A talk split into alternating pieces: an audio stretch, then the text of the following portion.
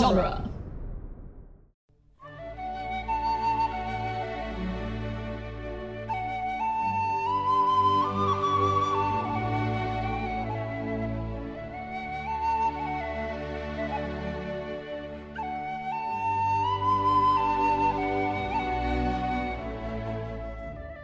Hello and welcome to Lord of the Rings Minute, the daily podcast where we analyze the movie The Fellowship of the Ring one minute at a time. I'm Norman Mitchell, I'm Cassandra Fredrickson.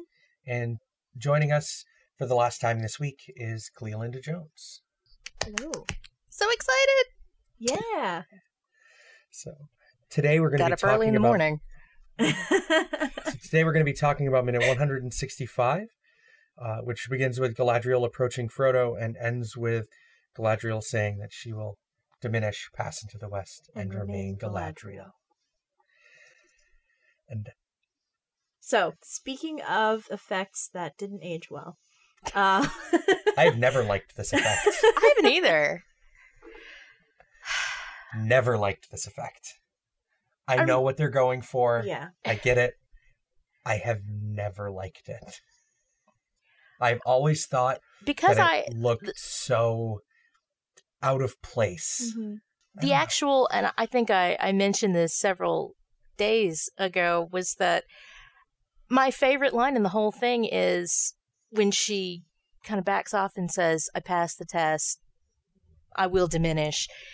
And I had been waiting for so long to hear Cate Blanchett say in this very sort of gentle, self deprecating, wistful voice all of this stuff. And then this happens. And I was sitting in the theater going, What?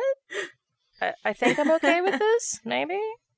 Uh, everything else was great. Uh, I like what they do with her voice. I like the way the lines are delivered. I've never liked the effect. I I've always felt like it goes too far. yeah. Mhm.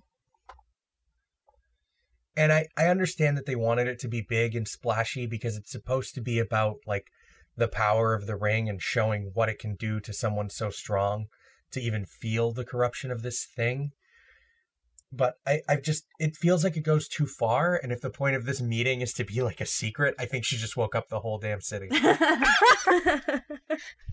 Oops. I hadn't thought about that. Just everyone's- people, like, everyone's looking out out their windows. houses, Yeah. just like she's at it again talking Dogs about being a dark queen yeah. Dogs barking, horse alarms going Oh, off. God. It's just the whole neighborhood. Right. Celeborn just sits up and he's like, "Ah, "Really, this again?" Like, Yes. He's just like, Galadriel, were you looking in the mirror again? right? You promised. No. I wasn't looking in the mirror, Celeborn. he was. Just shift blame. He's he said it. Maybe that's why it's not in the trees because Celeborn like was like, "Okay, so you've been looking at this mirror a lot. You need to calm down." And she's like, "Okay, I'll put it away somewhere." And then she like made a garden. Though Uh, technically she outranks him, so it's whatever. true. She does what she wants. She's she's of more noble blood. hmm My And- roof, my rules. You don't pay the bills Right. around here. Right. Who's uh who's queen of all the elves? That's right, it's me. It's not you. And they talk about the design of this. I think the outfit itself looks great. I just don't like the effect. It's the because they wanted to look like she was drowned, Mm. like she was surrounded by water. The way that she's her outfit is like tattered and floating yeah. around her. It's not supposed to look like wind. It's supposed to be look like she's floating in water. Oh. Well, like her element was so strong, it overwhelmed her. Yeah. I mean, the more I think about it, I can see how it's meant to show the corruption and how there is such a thing as too much power. I because I I get it. I like to think I wouldn't be tempted, but I think I'd be tempted in the sense that I'm a very if you want something done right, do it yourself kind of person. I'd be like, just just give me the ring. Just no, I'm going to rule Middle Earth. We're going to work this out. We're going to fix it up. It's going to be fine. Give it to me. I know what we need to do. And but that's the whole thing about absolute power. Even somebody like Galadriel, you know, the very nature of this kind of power is that it destroys you. Right. And Frodo needs to see Oh. that. because this this whole scene, the whole Mirror of Galadriel thing, is about the power of Galadriel and the power of Frodo, and how the two of them are each kind of differently affected by the power of the ring. Mm-hmm. And it, it this scene says a lot about Frodo's strength in a way that kind of previous scenes haven't. I think anyway, because Frodo's been carrying around this thing for so long, and Galadriel is around it for 15 minutes and is just like has this grand delusion about ruling everything. Well, I think because she's, I mean, she's much older than him, so she's probably thought about it more too. So now Yeah. that it's here, it's it's very much a very present danger and temptation to her instead of just this. Oh well, you know, if I took the ring, I could, you know, rule Middle Earth and it'd be awesome. But Right. she's been like meditating on this. Right. And I mean, this is so far outside the context of like the movies because it has to do with like knowing more about the Silmarillion and the nature of different beings in Middle Earth. But if Galadriel had the ring, she would not be more powerful than Sauron with the ring because she's just not as powerful of a being. Right. So she still wouldn't be powerful enough to contend with it, period. Because she's still not of the same level. At the same time, because she was she was around at the time of its creation, right? Yeah. Mhm. she does know the whole story. She knows what it is. Like when Bilbo finds it, it's just a nice, it's a pretty ring. He puts it on, oh, it makes you invisible. Like for so many years, nobody has near the ring has had any idea what it is or what it does. And I Right. I don't think Frodo still has any idea really what it does and what kind of power it has. And now he's getting a preview of it, but she knows exactly what kind of power it has and you know, like you're saying has been sitting around thinking what she could do with that power Mhm. Yeah. for what centuries? I don't I don't even know how long. Millennia. There was not there millennia because the the ring hasn't existed for like literal millennia not really yeah, there was there was some picture though from the Hobbit maybe the Hobbit movie that had, you know, a shot of Galadriel with the moon to the side and it said she's the one to the right. The one to the right is older than the moon. Right. Now I I would guess the ring isn't that old, but I mean that's a really interesting way to put her existence into context. yeah the um because the ring i think the ring is about 4000 years old roughly maybe maybe It's a not quite that old yeah it's it's a few millennia Yeah. uh because the third age the ring has existed for the entirety of the third age and then some before that And the third age. just 3017 or something like that Yeah, so like 3,000 years. Yeah. So the ring is a little over 3,000 years old. And Galadriel is like 10,000. She looks oh, great. I was like, she's Yeah. like 10 years old. I don't remember how old Galadriel is exactly, but she's she's very old. Mm-hmm. Uh, because Elrond is like 7,000 years old. Or like 6,500 years old or something like that. I don't know. And El and, and like Arwen is like 2,000 years yeah, old. Yeah, she's like 2,500. Something absurd. So the elves are all thousands of years old. And Galadriel's the oldest elf in Middle Earth. I'm pretty sure. The oldest remain. Well, I mean, because Glorfindel's still there, right? Is she oh yeah, so than Glorf- like Glorfindel? Glorfindel would be the oldest then. Okay, but he doesn't. But he's not royalty. Yeah. Because oh, well, I'm she might be older than Glorfindel. I don't know because she's from the first age too. oh, that's true. They're they're old. Glorfindel and Galadriel are very old. Yeah. Because, like, in the book, when Frodo tempts her, she says, For many long years I'd pondered what I might do should the great ring come into my hands, and behold, it was brought within my grasp. Right. So she's I- been, like, thinking about Right. this more than once. Right. And when you think about that too, like the whole idea that she's been thinking what she could do with the ring for so long, it was actually closer to her than anybody else that had any sort of lust in their heart for it because the Misty Mountains are right there. Yeah, but she She's where very right. She didn't know where it was, but it was so close to her all that time Mhm. without her knowing. Well, the ring didn't want to be found by Oh. her. Right? Can you imagine if Thranduil got the ring? What he would do with Oh Middle my Earth? god. Wow. All right, it's party time. Oh my goodness. Just turn the whole of Middle Earth into Mirkwood. Well, like, yeah, but like dark Mirk- Mirkwood because And Mirkwood's already pretty ring. dark. Yeah. and that's because of Sauron's power too. Mm-hmm. The Necromancer. Uh, I mean, he's also elf royalty, but he doesn't have nearly the same level of claim as like Galadriel or Elrond do to be like, no, I'm I'm king of all the elves. mhm. Galadriel and Elrond just be like, no.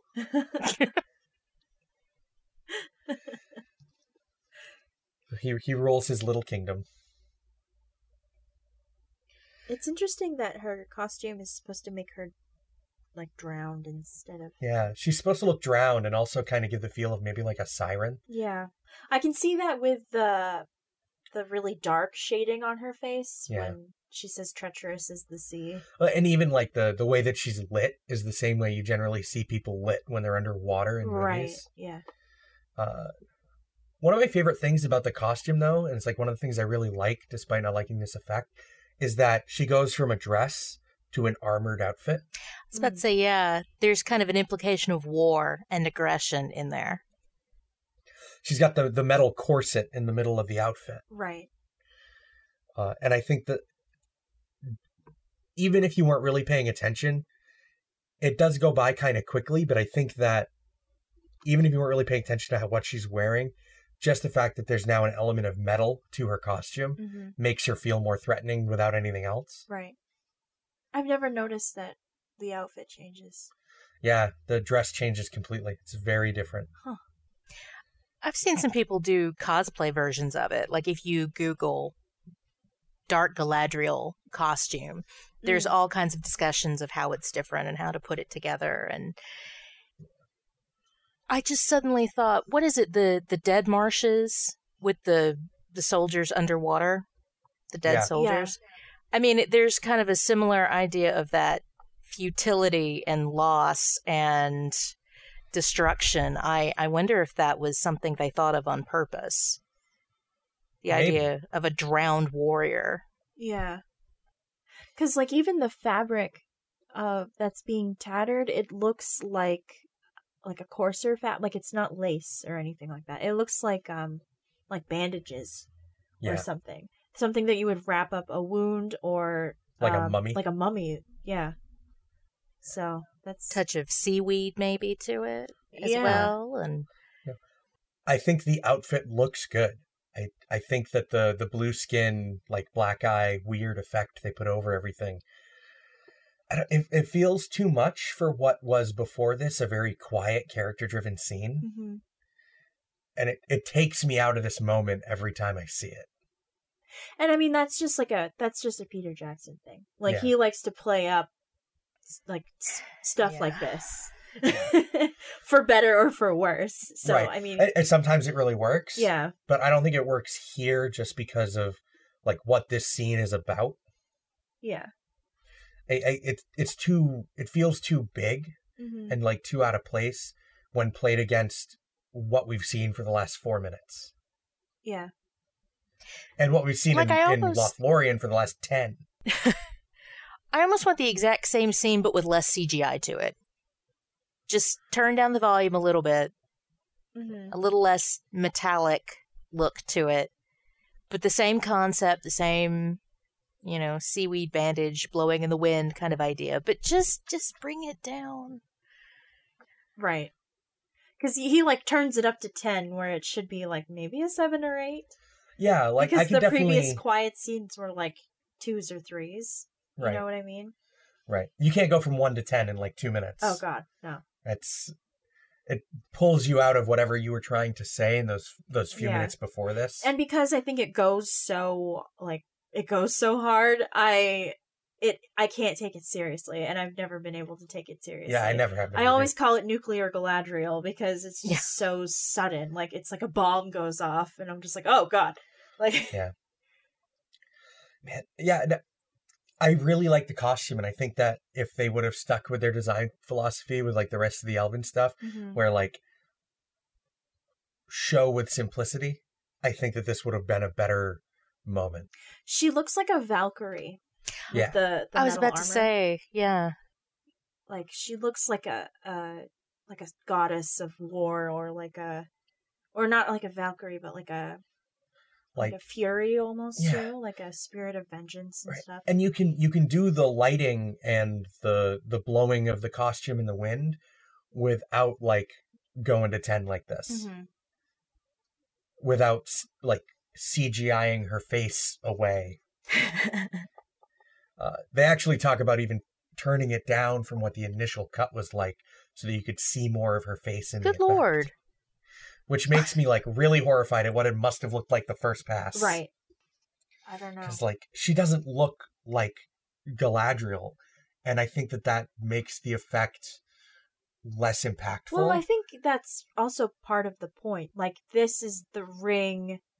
This is what the ring is showing people, and we get a kind of a glimpse of Right. that. but I mean, like we we talked about this before too. Like corruption only works for me if I can still see what was corrupted. Yeah. Like you could see the baseline, like the Right. base model. Exactly. Like corruption really only works for me as a device if I can if I can see what has been lost Mm-hmm. or what is being in the process of being lost. I, I feel I need to see what was there before for the corruption to feel like it has the impact it should. And I don't really get that here. Yeah. This feels like a completely different person, a completely different character in a way that takes me out of the whole I will pass the test and diminish line that follows it. One of the things I would want out of this is for you can look at this and say, I do not want this. This is not good. We don't want her to turn into this. I would like her to remain more beautiful so that it would be tempting to say, no, let her have the ring. Or Mm-hmm. see, it's a good idea if I have this. And then maybe by the end, turn into something really horrifying. But like, I. I kind of want it to be more tempting for longer. Like if it built slower into that last moment. Yeah. like maybe if she had kind of like started this like if it was a progression and not just like immediately to like the shouting crazy scary galadriel Mm-hmm. We saw the fabric turn to rags. We saw her face darken and the sort of corpse like makeup idea. Yeah. Instead of just like a flashbang of yeah effect. exactly yeah. instead of like a firework give me a campfire Yeah. I like that. Because I do think it would be great at first. That's the temptation of the ring. It would be totally great. And you would gradually be corrupted. And that's part of the temptation that you would sit there and think, no, no, I can handle it. And Mm-hmm. maybe other people would support you in that. And then gradually it would all just go to hell. And so I kind of wish Right. they had shown in this very brief amount of time they they have, I admit this.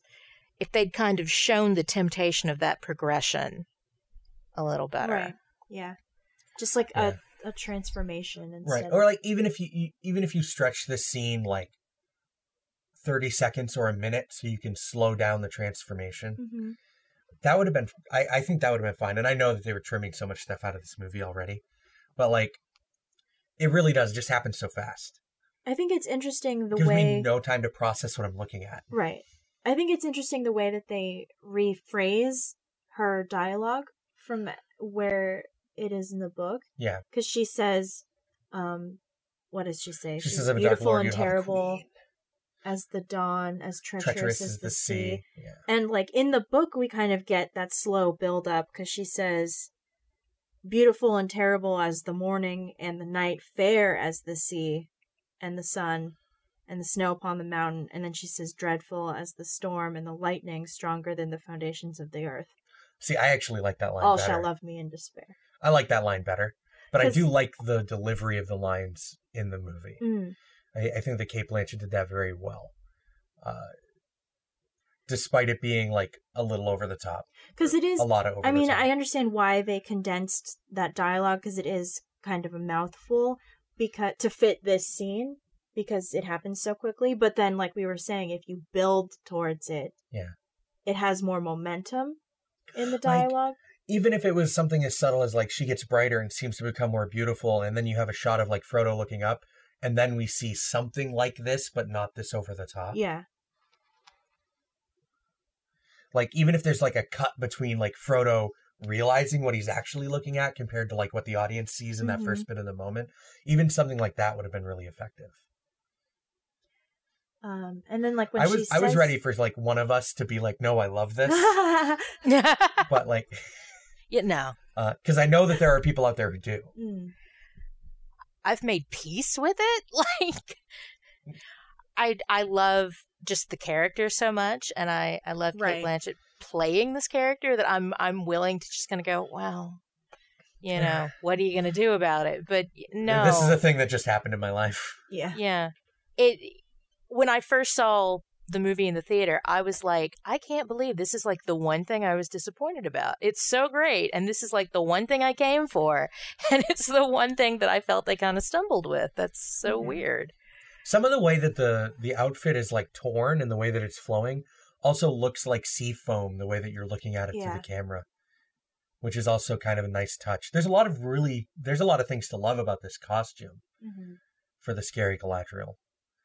It's just scary, spoopy Galadriel. spooky Galadriel, spooky, scary elven people, Elven maid, I guess. Yeah.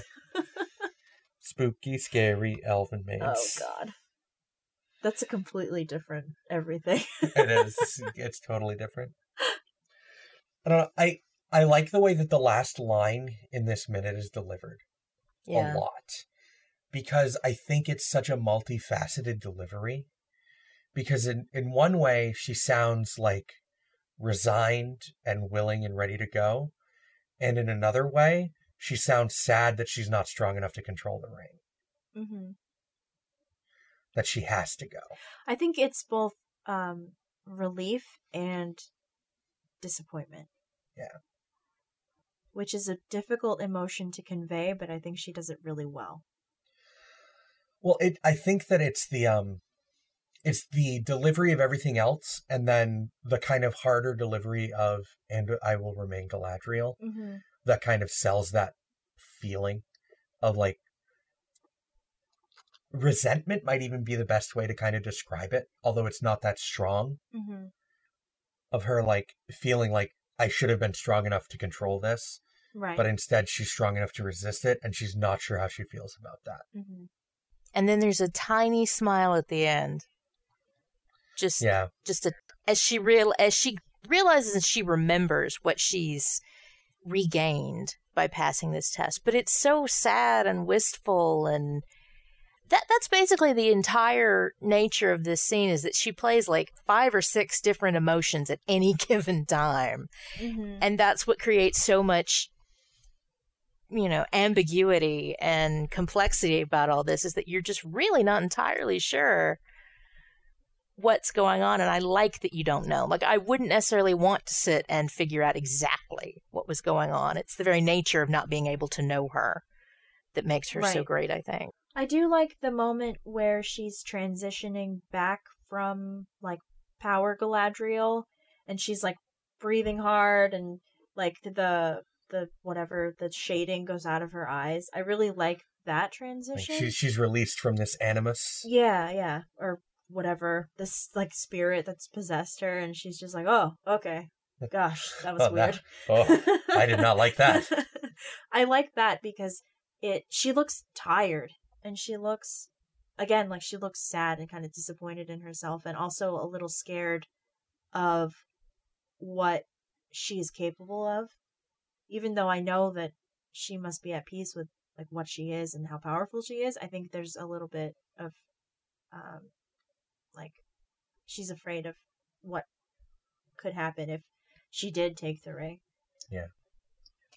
i think there's also very- some it's a very vulnerability because she Mhm. had this moment in front of a stranger who's three feet tall and very small Right. and innocent and had this blowout in front of him and it's kind of like wow that was awkward you know yeah yeah Why did I just do that? I, I love Galadriel, but that the the spooky Galadriel is the one thing that every every single time I've ever seen this movie, I'm just like, oh, here this comes. Yeah, it's very jarring.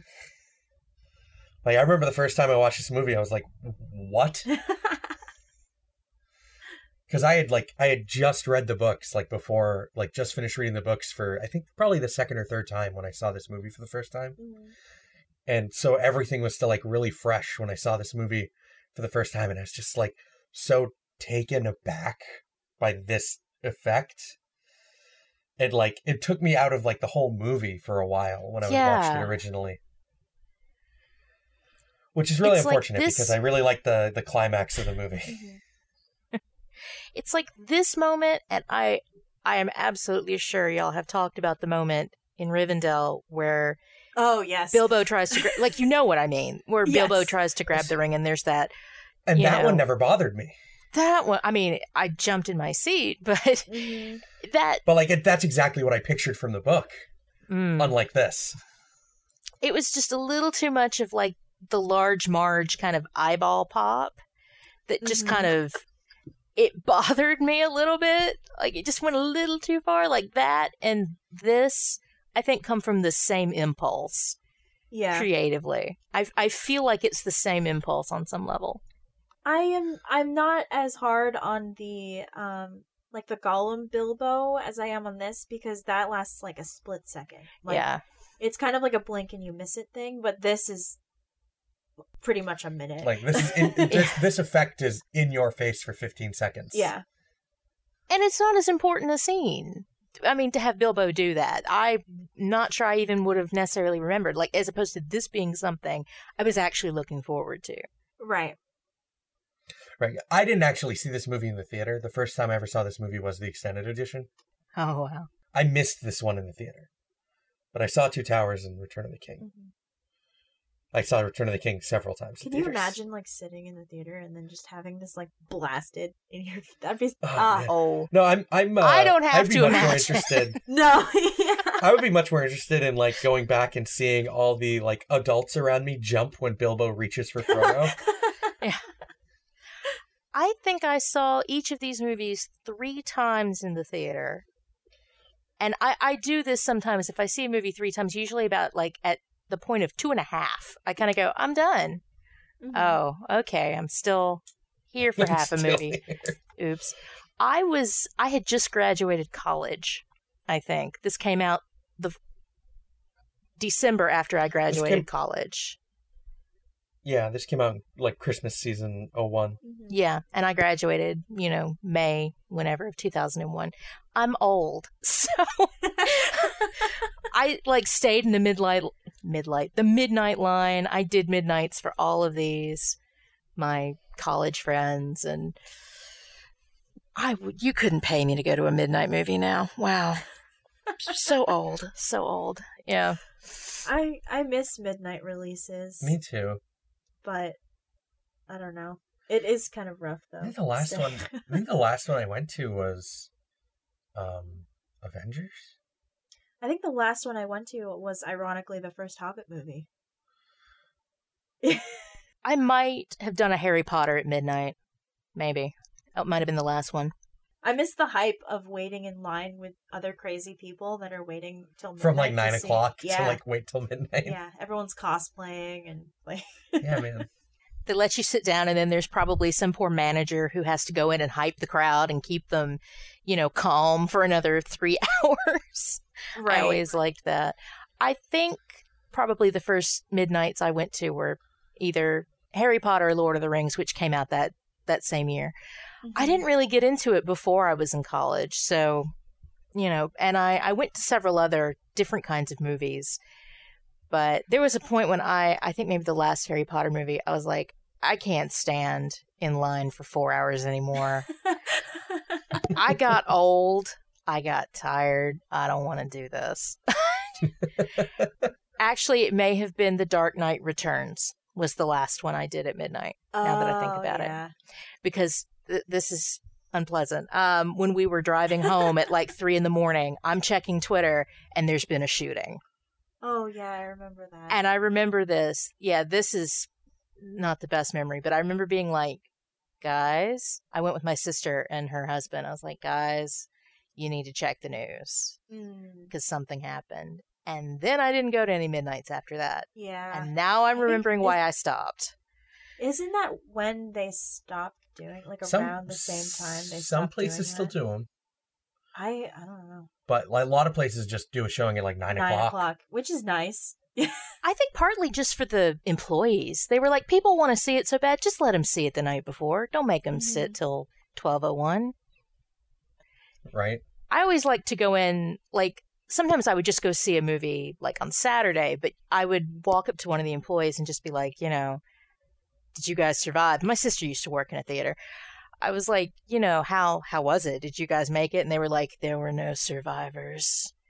There's still popcorn piled up behind the Oh, God. Like, oh my god. But yeah, I'm I'm actually glad they've kind of moved that back to earlier in the evening because like it's great to go see it before everybody else does. We don't really have to ma- wait until like the witching hour. Come on now. Mhm. Let let's all go home in a reasonable hour at this point. All right. well, I don't know if I have any other notes on this No, one. I think uh, I think that's it for the minute. Yeah. Hopefully, you had fun talking Yeah. about. I uh, know. We like to uh, we like to ask our guests too uh, if you could come back for another moment in one of the next two movies what would you want to come back for Okay. Um I was gonna just yell dibs on Galadriel, but I don't well I guess she does show up at at the uh the end of the third one. Um all the way in the Grey Havens all all the way. I I do love these movies though. Um maybe something with Arwen. I also like her a lot. okay. I love costumes is the thing, and I, Yeah. I really love the costumes that they uh, they made for her, and she has some really really beautiful moments. Also, as I recall, um, Bret McKenzie shows up in the third one, doesn't he? Yes. Yes, I think it's Figwit, the third one. Who ended up getting getting a name and uh, or something, and uh, I just rewatched Flight of the Conchords all the way through. so I was thinking about that, and uh, something something along in there. When you when you get to those movies, we can we can figure Yeah. that out. But Yeah, that's my immediate stake claim right there. nice. all right cool so you can find us on duelinggenre.com and if you're interested in expanding your movies by minutes horizons you can go to moviesbyminutes.com which is a collection of links for uh, all of them currently out Yep. And Either completed or producing episodes. either either completed or producing and the numbers the numbers growing we're getting close to 40 now i think I think so. Whoa. Um, and where can people find you on the interwebs, Cleolinda? I like to joke that you can just Google Cleolinda and find me. I'm Cleolinda everywhere. And uh, mostly now I'm on Twitter, username Cleolinda. I'm also on Tumblr somewhat. I lurk a little bit, but I do post still some uh, Cleolinda. And at some point, I want to set up a new blog place to live. I, I know people will be sad that the actual last person using LiveJournal is leaving, but. Uh, and I think I will keep the material there, but just due to recent events, I feel like I need to move Mhm. somewhere. I may I have a, a Dreamwidth backup and I may go there, but I'm really pretty easy to find. If you look for me on Twitter, you'll find exactly what I'm doing. Nice. As always a special thanks to our patreon associate producers leaper182 and ed foster. Hope everyone has a great weekend and we'll see you next week. Bye